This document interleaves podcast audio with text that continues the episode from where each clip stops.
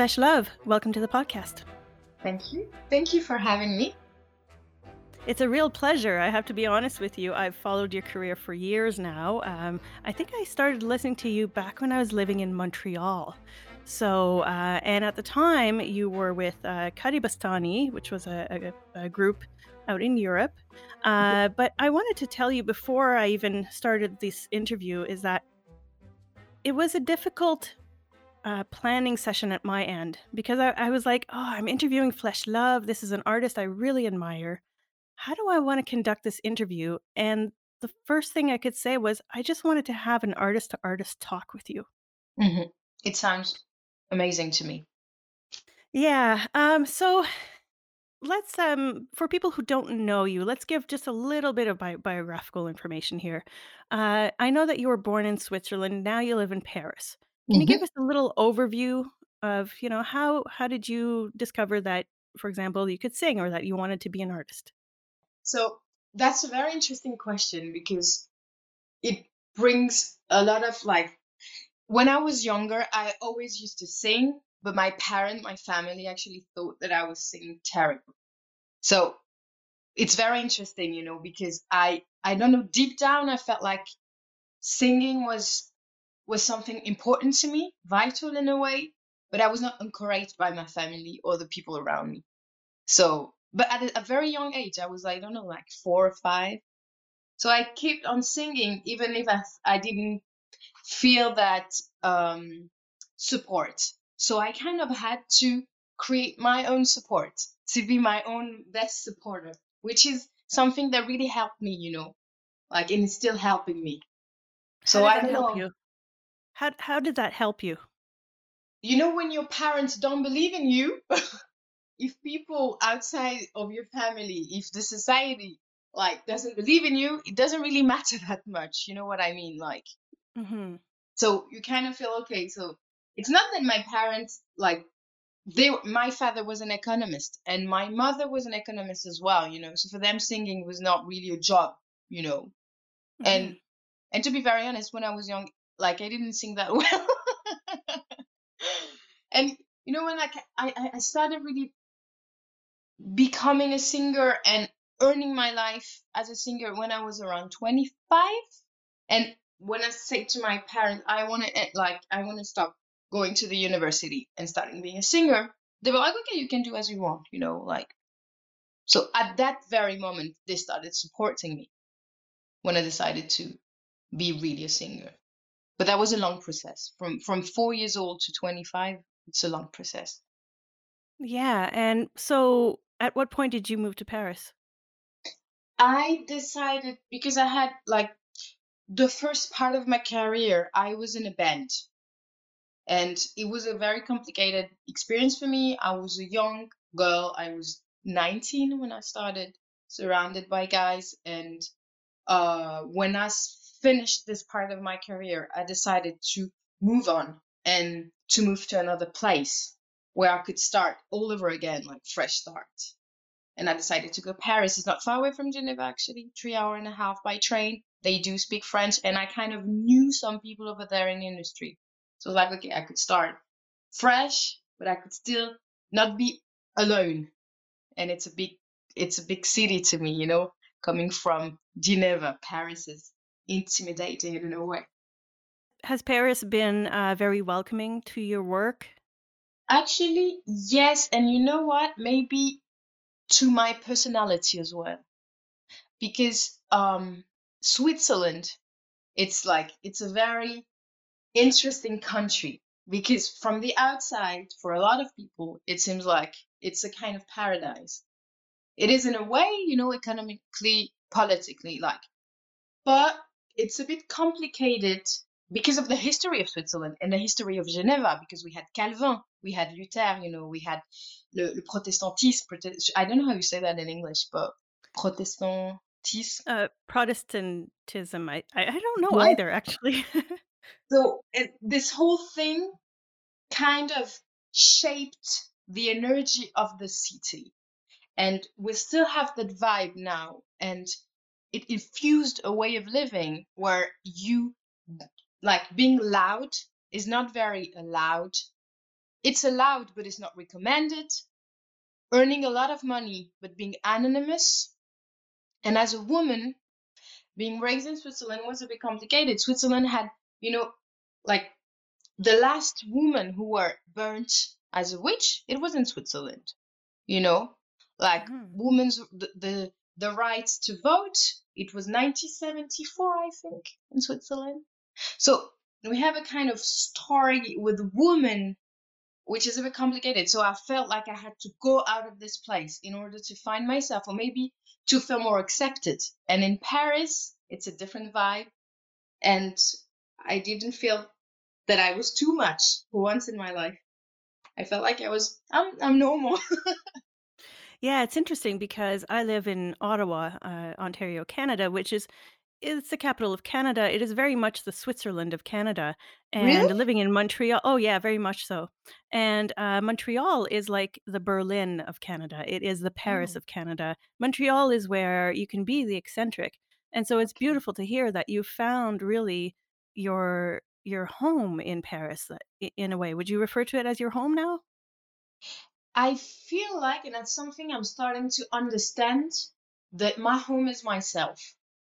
because I could be moving around and still feeling like home. You know, I'm trying to build that feeling within myself. You know what I mean? Like deep down feeling like I love Paris. I spent like I've been there for about four years, but I feel like that maybe in one year I would I would move to somewhere else. Yeah, like I'm still figuring out where I want to go, but this energy, this vibrant energy of Paris, I still I don't feel now that it's connecting with what I'm looking for right now.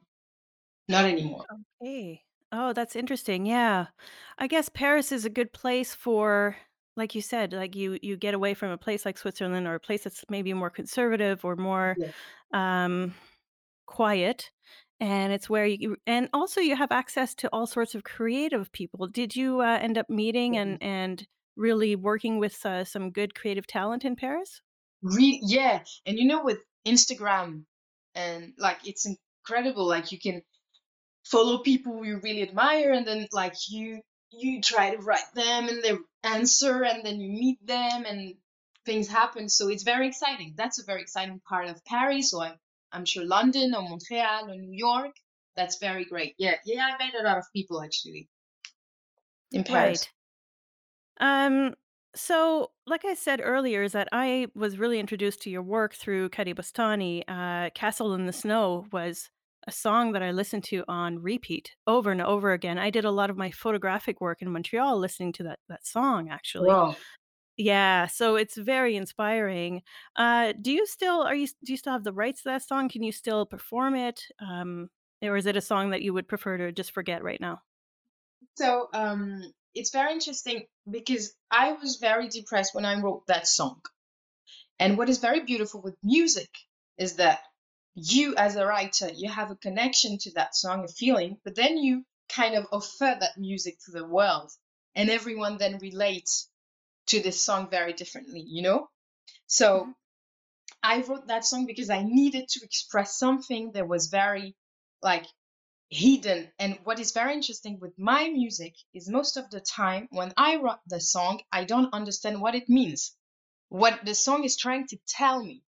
Kind of, um, it's kind of the unconscious inside of me was trying to be more visible and then conscious through the song.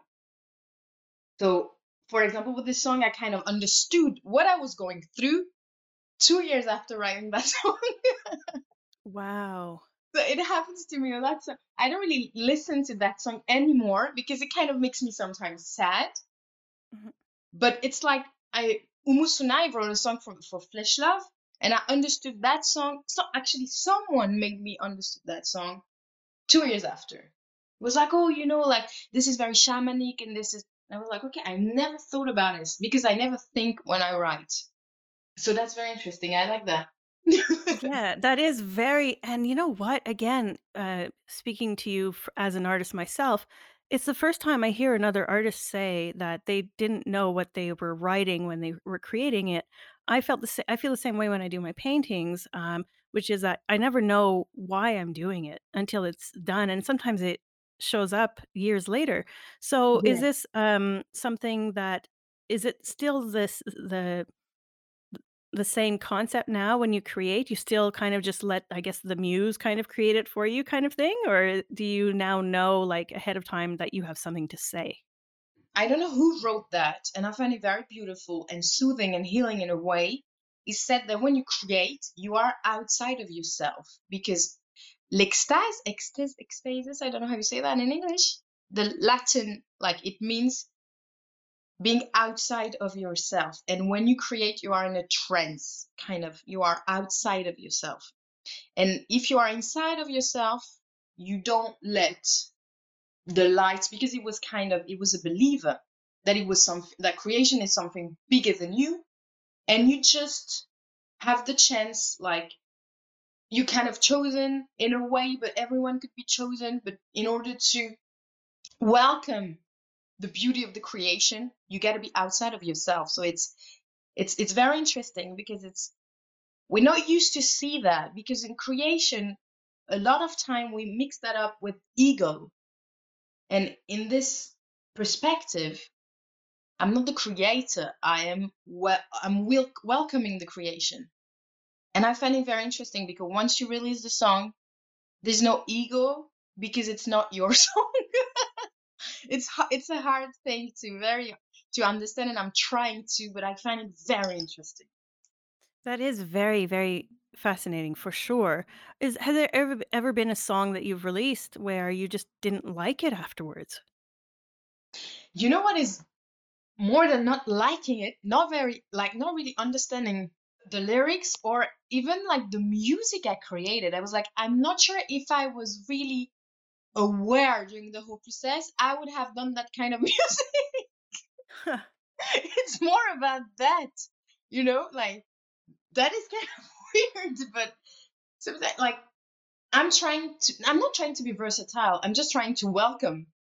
And most of the time the things that i welcome i'm, not sure it's the thing that i like the most in the music Ah. Weird So saying that no, it, it makes I, I can see how it makes sense, uh, especially as if as you're Do you find that you're at a stage right now so right now you're you're you pretty much have a solo career, you're called Flèche Love. You've, um, you know, really kind of created your own new identity. Do you find that i is it, um, an identity that is always evolving and therefore that's why you're kind of more, uh, relaxed in how you, uh, create your music? yeah and i think i feel as well that it's very connected to my spiritual path and i'm kind of i'm learning now you know about this whole identity things like I used to think that I was a certain way and that I should stay that way. And I am like this destroying this whole this whole idea and I'm accepting that I'm always moving. It's like physique quantique, you know, like I don't know how you say that in English, but quantique uh, physique, you know, like it's it's something we are all made of energy, we're moving, we're made of the, the, the powders of the stars, you know, that that's really like the dust that so this whole musical process, I don't know where it would lead me in in in two months actually, and maybe I, I I will not be longer a musician, and it could be it would be okay as well. Like I don't know. What would you is there anything you you've been wanting to try? I would love like uh to work. I'm very interested about ethnobotanic. I'm very interested about biomimetism a lot.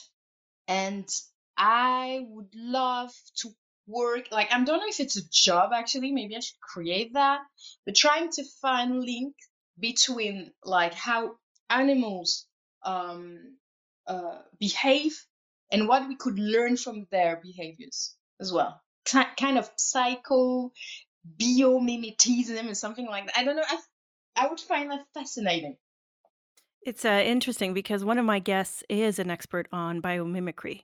So she studies Yes, yes. So I can ask her that question if you'd like, but she does, Yeah. uh yeah, so she, um, studies engineering on you know, based on how nature works. Wow. So, um, it's beautiful to hear that as an artist yourself, you're you're inspired. I is nature one of your big inspirations? Yeah. Yeah, definitely. Actually, I even sometimes in my lyrics, I put some uh references. Like for example, in one of my songs called Festa Tocandira, the rap part, I said Dicrocoelium dendriticum, and it's it's it's a parasite, you know. Like I was very fascinated by that, and I read books about that, and I was like, I should put that in a song. That's so cool. So I'm trying to add um like biologic references about biology, uh, about animals, about astronomy. You know, like I'm trying because I find it interesting, and I'm like maybe some people would be interested too.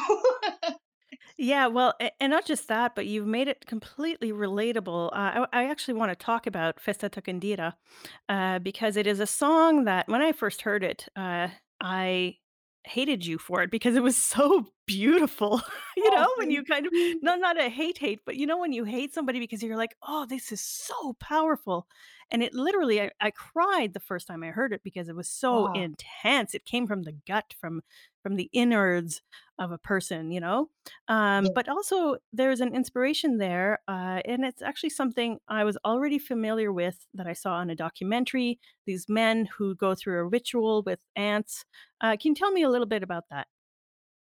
Actually, I studied before starting as a musician. I studied, but I didn't finish. I studied ethnology and science of religion. So I was very interested about other cultures. And um, myself, I am a, I'm, I'm from a, a, um, a tribe, from a, an Algerian tribe called Amazigh. So I was very interested about that. And I, I don't know when actually and how, but I, I found a documentary, I think as well, as well, about that Festa Tocandira, a ritual and you know like men has to prove that they are very malish and and they have to go through that very painful process you know of putting their hands on gloves filled with ants but like not regular ants that you can find in paris but you can find in brazil like brazil. And i don't know i was watching that documentary and i was like what if you don't want to go through all that process? What if as a man Ah, you, you, you don't you don't want to prove anything? Because you have actually to do the ritual. Like nearly over 20 20 times you know which is like crazy because wow. like your hands start like swallowing and you don't you you're not allowed to cry or to see or to sh- oh, sorry or to show that you suffer which is crazy so you have to go through all that pain and you have to kind of prove to other pe- to to the people in your community that you are a real man because you don't feel anything and I was kind of, I don't know, I was wondering, like, what if you want to cry? And what if crying is not? What if crying would be considered as something powerful as well? You know, like, what if Mm. vulnerability could be considered as well something beautiful? And so that's why I started writing that song, you know, and I, I wrote that song in Spanish because I felt like it was, you know, I don't know, I felt like it was, it would be better, more suitable to sing it in Spanish. And it's, I don't know, it's still a song. A lot of people talk about that, and a lot of guys actually write me about this song, which I find beautiful because there is a moment when I'm like in a trance. So I kind of understand that you felt that this song was very like intense. Yes.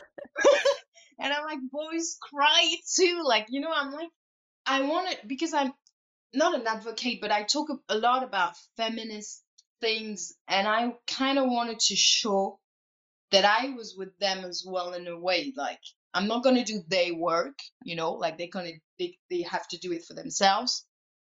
But that I know that it's not only great things to be an alpha male, you know. And I read a lot uh, the books about um from Bell Hooks about male what's the name of it? I don't remember this incredible book she wrote about being a male and and not having access to all the emotions and being just allowed to be angry.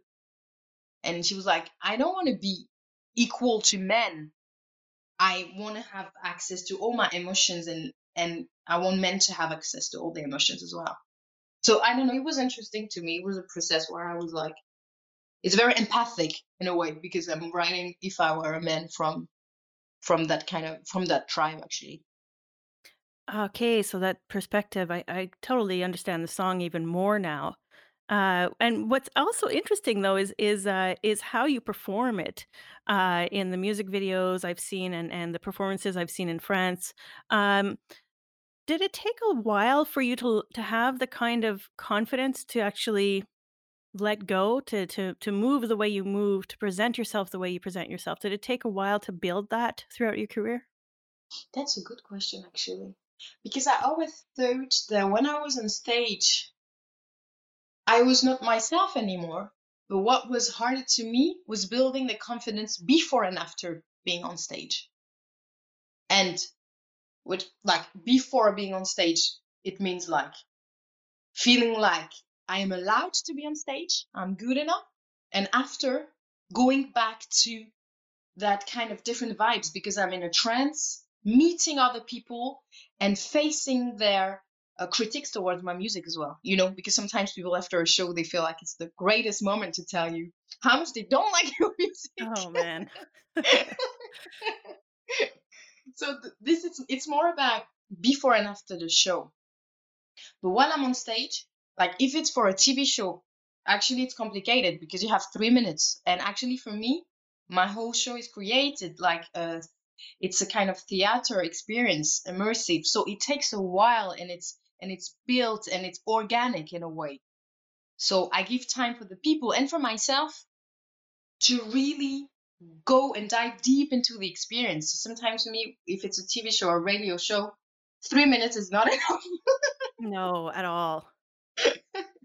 This is why I like these long longer formats is because we get to actually talk about stuff that you don't get to talk in a three-minute interview.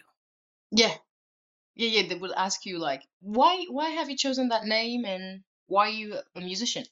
And actually, it would take more than three minutes to say answer. Yes. Yeah, so it's interesting that you say it's before and after. One of the conversations that comes up a lot with my friends who, you know, have had great success, whether they're working on movie sets or with Cirque, du Soleil, it's that they get this um, this moment of sadness when they leave a project. Uh, you know, when they finish filming, for example, with the same team for three months. Do you, uh, if you haven't performed in a while, for example, during the pandemic, do you find, uh, do you get a sense of uh, mourning? Mm, not really, because I think I'm in a phase where I was kind of, I'm kind of tired of touring. Because to me, it's such an overwhelming experience. Like, for example, sitting eight hours in a car, being drained, and then you have to perform in front of people and you give your heart because that's how you do it, you know? And then you have this high, like, rush of adrenaline, and then you go back to your kind of um ugly hotel room and you are alone once again. So this whole process is very draining to me. And I've been doing that for 10 years. So I would say that for me, I'm not mourning, I'm not missing that much touring because I'm in a phase where I'm more into um, creating video clips, directing video clips. For me, it's it's my phase now. So it takes me a lot of time and I enjoy that for the moment. That's you know, that's my thing. I I have a lot of how do you say that? Like I'm interested about a lot of different things. That's that's the problem in my life. So I can get bored very easily. Right, and but do you miss the contact with the public as much as you get, you know, you get the really crappy feedback, like the guys who are like, "Oh, I didn't like this," um, but you also get a lot of um, praise, right? I mean, there you've got to have like this, these fans who love your work. Um, do you miss the contact with them, or do you really find like, you know what, this is better, video is better for me because I can just do it at my pace and you know let in some contact and and not have to deal with the rest. Um I miss that. The great thing is that I have a Patreon and I'm like when you write me on Instagram I answer. So some people who um who love my music they kind of they became my friends. So that's that's very nice. And uh I don't like calling them my fans because I find it very weird. It's kind of homogen I don't know like they're not human beings anymore. They're kind of a tribe, Ah, you know, yeah. With one big head and and two big arms and I don't know, like because those people have jobs as well, you know, like you know sometimes you can feel that because you're an artist you you're superior than anyone else so i'd rather call them by their names so that's something i do a lot but what i miss is the energy. When you are on stage and you feel that people connect to your music it's it's beautiful because the the audience and you you kind of forming a huge energy together and it changes every single night you know? So that's very interesting. And and as a as a lover of ethnology i can as well understand a lot of things um, when i meet people and how they relate to music and how they consume music in a show. If i go to korea if i go to montreal if i go to zurich people they listen very differently and you know when you're when they are in a show and i find it very interesting That's a fascinating you know what? I'd never even thought about that. So what what are some things that you found remarkable between like, in terms of differences between how people appreciate music depending on the various countries? For example, when I was in Korea, I played in Seoul actually last year, and I've never been to Korea before, so that was that was my my first experience. So I remember going on stage and started singing, and people were yelling. So my first thought was like, oh my gosh, they hate my music because normally in Europe you don't yell during the the the, the song, you know. Right. So I started dancing, they were yelling, and at the end they were yelling, and they were like they were clapping so loud and i understood that that was their way of showing me appreciation but Oh, it took me five minutes to understand that it was not like they did not like my music and it and once i understood that it was one of the most interesting experience i ever had because it was 60 minutes of people yelling, clapping, dancing, and at the end, I, I don't know, like maybe 200 people came to see me and they and to tell me how much they liked what I've just like what I did for them, which is crazy. So That's it was amazing. Yeah, it was so great. it was so great. And for example, you go to you play in Zurich and people would be like they would be silent. And at the end of the song they would be clapping but you know there is a kind of a way of containing yourself. But it doesn't mean they don't like your music. It means they're really listening you know? You can't hear a sound during a song you know? They're really listening to what you're doing. And yeah they're kind of shy but it's beautiful in a way so you start to understand a bit more about how people like lead the culture as well when you are touring Very, very interesting. Is there a way to I don't know if I mean, you said you're concentrating more on video. Do you get any kind of international feedback when you're when with video, though? What do you mean by international feedback Well, the the in the same way that, uh, like, you're performing, like you said, you noticed in Korea, they react a different way. With video, it's a little bit harder, right, to tell how yeah people react? Uh, so is there a way that you can think of that you could kind of experience the different feedback? But Um, s- um, when people sometimes write me on Instagram to share with me how they how they feel about a video or um uh, through the comments as well, maybe. But it's not the same. It's not direct. Right. Um, Okay. yeah, it's So yeah, let's different. Um, so what I was really curious about is that you've been working a lot with a photographer by the name of Roberto Greco. Yeah. Uh, how did that relationship come about, and what's been the experience like, you know, working with a photographer? Actually, Roberto is one of my um is is one of my sister best friend, my big sister. So I've been knowing him for about uh, nearly 15 years or even a bit more. And when I was 15, I remember I started a blog in Geneva because I was like, oh, there's nothing happening in the city, so I have to, uh, I have to create something. And I, I remember it was about fashion and what you could uh, experience in Geneva. And he was already a photographer, actually. He was a student, and I asked him if he could uh, organize a photo, a photo shoot for me. And we did that together. And I remember he told me, I really want to be the photographer of your uh, first album. But I was 15. So, you know, I do believe in synchronicity. I do believe in uh, when you put intention, you know, when you send intention to the universe. And I was like, okay, okay.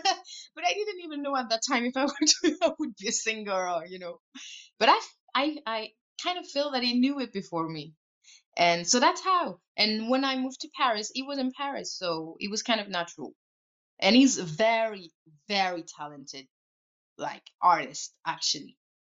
He's very Yeah, picky and he takes a lot of time to to control everything actually you know he is a, a perfectionist Yeah, we see that a lot actually. A lot of uh, musicians now are working with uh, with photographers. I think it was, um, and I probably will mispronounce this, but uh, Die Antwoord, who worked yeah with a black and white photographer for their first, um, like their most popular music videos, and now y- you're you're working with a, um, a photographer for your music videos. Is that a um, uh, partnership where you both have the creative control, or is he more like in charge of the the the creative look and and stuff like that? uh with roberto it was half half like most of the time i used to come up with an idea and then we started building from that point and it was a collaboration um we used to write the video clips together and he, and it directed them then i started working working with juan delo for Acherontia because i wanted to be more involved because i kind of I kind of know what I want, so I started co-directing. And then on my last video clip, I decided to direct. I was like, I'm not perfect. Like I know I make a lot of mistakes, but I want to. I I love to learn through mistakes, which is very interesting because, for example, Roberto is the kind of person who will like it will come up with something and show it to the world only when it's perfect. And I'm the I'm exactly the opposite. You know, I'm I'm I'm learning pr- produce like pu- producing music uh while releasing my music. And it's the same with video clips, you know. I'm learning through the whole process. I'm a learner actually. Do you do you enjoy it? Yeah. You know, it's kind of a way to connect to my inner child, you know? Like it's for me it's playing. it's creating music is playing uh directing videos i love to do mood boards like i do crazy mood boards with a lot of um with a lot of pictures with like every seconds of the video clip i write i don't know how you say that like i cut every second you know in order to to give intention to pour le i don't know how you say Like i'm sure the storyboard? what what do you say A storyboard? yeah exactly thank you Okay. a Mhm. very precise storyboard and and because I find it exciting because when I create music, I see uh I, see everything actually. I, it's kind of a movie. It's sound and image. Okay. Very, very interesting. Uh, you mentioned uh the other day, or it it might actually have been today. I saw a post that you made on social media about the tiny houses. Yeah, Can we talk about that? yeah. I feel like too. Yeah. Well, it's you know, it's it's funny because I'm actually, you know, I moved back to Ottawa from Montreal because I just I kind of had a creative block. I needed to move. I Mm, don't like living in in the capital city. I want to move out to nature. yeah. Uh, so it's something that also very much interests me. Uh, why the tiny house and where would you go? Whoa. So I used to buy a lot of things actually, and I kind of understood that I bought things in order to feel safer. I thought that the more I have, the fuller I'll feel, safer I'll be. And through this whole spiritual path, and I know this spiritual path will take me a lifetime and it's beautiful. That's that's the the path which is beautiful, not the destination. I kind of started decluttering things, you know, like wanting less things, like buying less beautiful things, for example, made from from Paris, you know, made in Paris and sustainable things and everything. And I was like, my gosh, I'm spending so much money on a flat, which is not mine, you know. I'm I'm I'm giving money away in a in a city surrounded by blocks, you know, by buildings. I was like, I'd love to live in a tiny house and to travel around and to be near it, you know, to nature. Because I come from Switzerland, you know, so you're surrounded by nature. Even if, if you are in a city, you're surrounded by nature. It's not like big cities like Paris or. And I don't know, I started watching. things I think on YouTube about tiny houses. And I was kind of obsessed by this. I was like, my gosh, that could be the future, but in Switzerland, you're not allowed to actually. So I I don't know where I'd I'd go. I want to go everywhere with my house. Well, and it's an interesting, uh, idea because it's it's not it doesn't stray from the usual process. Um, the famous film director, uh, one of my favorite film directors, uh, Sally Potter, uh, Mhm. between films, she would, um, isolate herself in the country in France in a small camper. Um, Bjork has been known for isolating herself in between projects, uh, Yes. in nature. Yeah. So this is a very interesting way to feed the creative juices, isn't it? Definitely. Yeah, because you give a lot. So you have to find a way, you know, to heal yourself. So that is what could be complicated with the things of creating an album and then touring. Because you created that album. You kind of dried out, you know what I mean? And then you have to give everything back again, you know, to kind of try to recreate the magical things you had in the studio, the emotions, you know. And so that's why, you know, I really love to change the way we see the life of an artist so I'm trying, and this this whole period is very interesting for that because a lot of people are like, yeah, yeah, it's a great idea. But I'm trying to find a way to change the rules. For example, when you tour, most of the time, the only things you see is the airport and the venue. So you don't see anything. I was like, my gosh, I'm I'm I'm in I'm in Korea and I'm gonna spend two days, you know?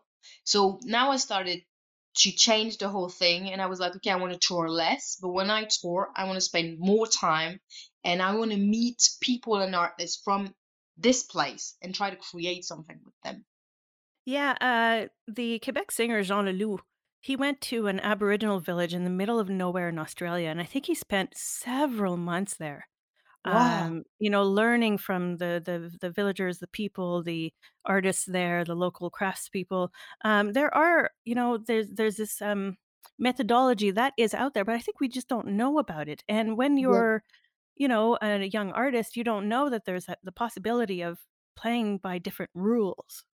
definitely. And it's actually the way our brain works, you know, it's by analogy, you know, like you kind of so that's why it's very interesting about creating your own path because you have to think differently. You have to allow, you have to understand that you can't imagine the unknown because we kind of always relate to what we know. So that is very interesting to me right now because I want to create my own path. But in order to do that, I have to understand that I'm not able to imagine my own because it's greater than what I could imagine. Because if I imagine, I would relate to what other people have already done. Right. And do you have do, do you have a pull or like a push-pull relationship with the music industry where in order to make a certain uh, living, let's say, you need to do it a certain way, and then you have commercialism. And do you find as an artist who was in a way with Kadebostany, you were part of the commercial system in Europe, Yeah, um, so now you're sitting outside of that. Do you find is there a, a push-pull concept where you're kind of fighting against it, or have you just abandoned the concept complete, completely? I'm trying to abandon abandon it. I, actually, I created my own label, and I'm trying to understand. You know, like, do you know Amanda Palmer? Like, she's a Yes. singer. Yeah. Yes. And I read a book about the art of asking, and I I saw her TED Talks, and I was really inspired by how she built a community. And that's why I'm learning through my Patreon, and as well, like, I know my music. Most of my music, it's not gonna be uh, on a on a radio shows on the popular radio shows in France or in Switzerland, and it's okay because you can make a living without them. You know, when you start the industry, they make you believe that you need you need them, you need the the popular magazine, newspaper, but you actually don't really need them. You need a community, and that's why I'm trying to build. I relate more to people than the industry. You don't need them, you need a community. I think that's one of the most refreshing things a, a, a young artist could ever hear. Is that the advice that you would give a, a young artist these days? Yeah, actually, yeah, and to like to really listen to your intuition and your guts because you know sometimes when you sign to a label they would force you actually but to do a certain kind of music because they will they'd be like oh you know that's very trendy so if you if you create this kind of music you will be successful and then the music is relay, released and you you feel like it's not really connected to who you are and if it's not successful and the label label doesn't want to work with you anymore you kind of feel resentful you know and so the, the advice I, I will give is that like really do the music that that really inspires you. There are a lot of artists who, like create that way. Diamanda Galás, Nick Cave, like a lot of people are just doing they their things, and that's why they are who they are now because they are unique. Right. Yeah. It's uh it's it's tough, right? Because a, a young a young person coming up today, I mean, the good thing is they have access to technology. They have access, like you said, you can create your own Patreon. Um, when did you create your Patreon? I I think it was in May. I started Okay. in May. Yeah, It- but And it's how? more about, around astrology than music. Oh, okay. Tell me a little bit about that. Well, actually, is that I'm really interested about astrology, and I kind of use that as a um, as a spiritual path as well, in order to know myself a bit more and to as well um, understand more the people around me, and and yeah, to be more of a support as well. And uh, so that's that's why I was like, because I started kind of sharing that on Instagram, you know, like post, and people were like, "Oh, we can you give lessons?" And I was like, "No, I never thought about that." And then I, I was like, hey, it could be a great idea. So I was like, let's learn together. So I started kind of creating that Patreon around the idea of giving astrology lessons. And now we are like 51, which is good, which is great, actually. Yeah, it's it's it's it's great because you're sharing a learning process about something with other people, and that's how you build communities, right? yeah, definitely. Yeah, and that's, you know, that's what really like, what is very interesting is I share a lot as well on my on my networks, social networks, that I'm not perfect, that I doubt a lot and everything. And I feel as well that my vulnerability allows as well people to connect with me, you know, like, and so it's very refreshing to have this possibility not to create, you know, that kind of perfect alter ego, you know, like superstar thing, because I'm doubting a lot and it's refreshing to have the opportunity to share it with the people who love what you do. Yeah, it gives them uh, a way to connect to you, and Yeah. that, that's that's for people who are not artists, but also for people who are, you know, on the same path as you, who might be photographers or theater directors or whatever. I find there's a beautiful way that if if um, someone who's successful is human, it gives them a chance to realize that they can retain and remain uh, human throughout the process. Too many people go into the star system and become hard and and kind of um, they they look down upon other people, right? After a certain amount of success. And I think it's even harder for women because, you know, like in order to be successful, you have to be better than men, you know? So when you're on the top, you're kind of scared of everyone else, you know, like during the whole process what you've been through, we can't imagine, you know, what very successful women have been through. So Yeah, can you do you want to talk a little bit about that? What was your experience as a woman in in in the business? actually, I'm not super successful. But what I can say is that I faced a lot of sexism in different ways because it's beautiful to have different ways of experiencing something.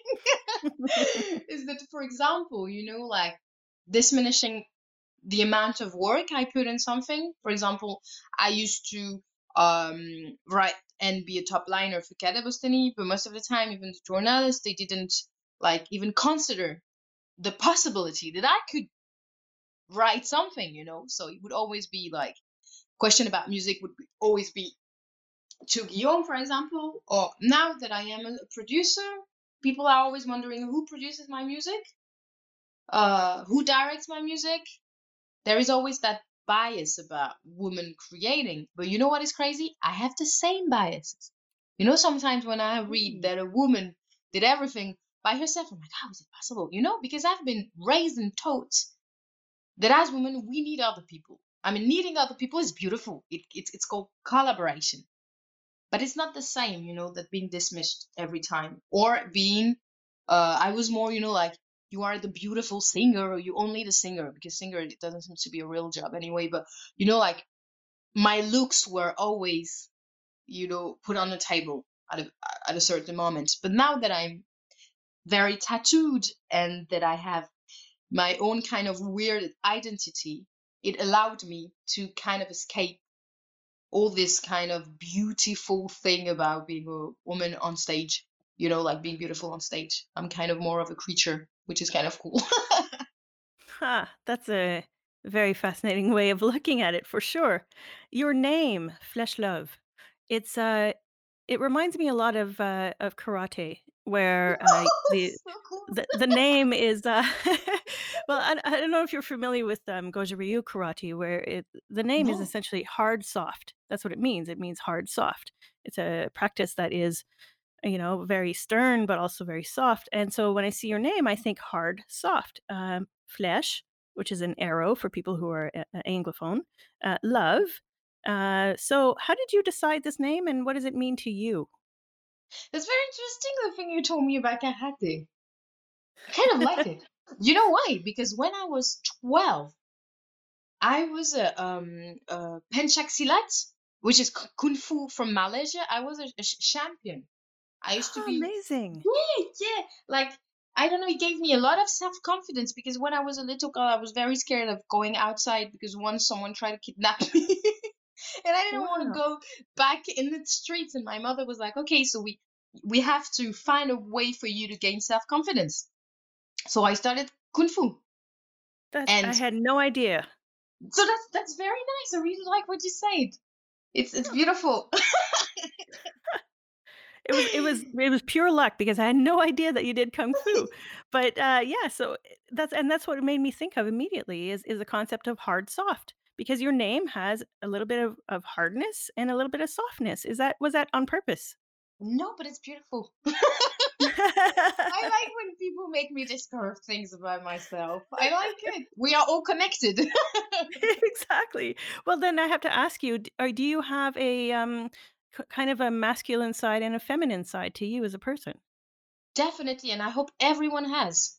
Right. I hope everyone has in a way, you know, in the yin yang way, in the two energies, you know, that the the the the thick and the thin, the warm and the cold, you know, like. But what is interesting is I believe we don't have fifty-fifty percent, you know, like I'm not in a perfect equilibrium, Mhm. but actually I do feel more masculine. I'm actually an Aries. I'm um, rising Leo, and I'm a moon in Gemini. So most of my astrological uh, chart is about masculine energy, which is interesting. It is. It is. It definitely is, and it really I find, at least as someone who's tracked your career, uh, since Kadebostany and now into Flèche Love, I find the visual process of you, whether you're singing or performing, it has definitely gotten more masculine, more, mm, kind of assertive. Um, I don't know Oh. I don't even know if you realized it, but as as a viewer, I can Yeah, say yeah, I've yeah. definitely seen it. But that's interesting. I, I mean, I love to hear as you feel and as you see that because I don't see myself, hopefully. Oh, interesting. How do you see how do you see yourself? I don't actually, you know, that's crazy because sometimes people tell me that when I perform, I'm in a trance and I don't see myself at all. Like, Okay. I, I do, like, I used to suffer from dysmorphia. So I used to see me in a very different way than most of the people used to see me. So I kind of still have that. And sometimes the, the experience of being on stage kind of doesn't help me with that, you know? Right. Because people see you like something not human anymore. And I don't know how I see myself. Like sometimes I see myself very uh, shy. I can be very shy, but on stage, it kind of allows me to show more that, that, that masculine side that as a woman, you know, very uh, encouraged to show. Mhm.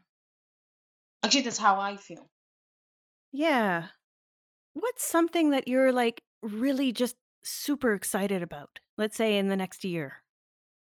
You know what I'm excited about is I'm mix. What is interesting is that you asking me what I'm excited about the next year, I'm excited about being grateful about all the past years. Ah, That's what I'm excited. Because you know, sometimes I don't know if you feel that as an as an artist. Sometimes you always like scheduling things. Okay, I have to do that and I have to do that. And sometimes you don't take the time to stop, reflect on what happened, and being like, "Whoa, I'm super proud of myself." For, uh, for example, you say you, you you I know you paint and you, you do photography, right?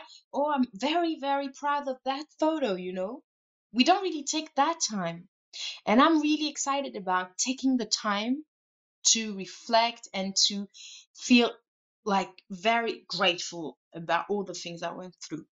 Right. That's beautiful. That's a beautiful way to approach life in general. If you were to tell me one one thing off the top of your head that you're super proud of right now, what would it be? I'm super proud of still being aware of my inner child and listening to my inner child. I have a huge smile on my face right now, by the way.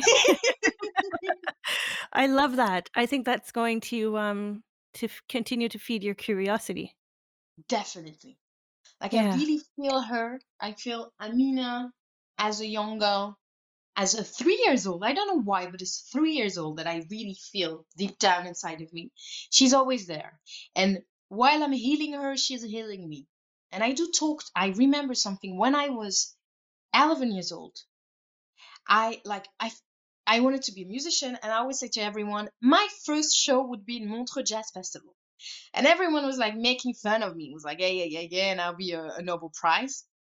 And I started a band with my friends. We were a girl band, and we're like, okay.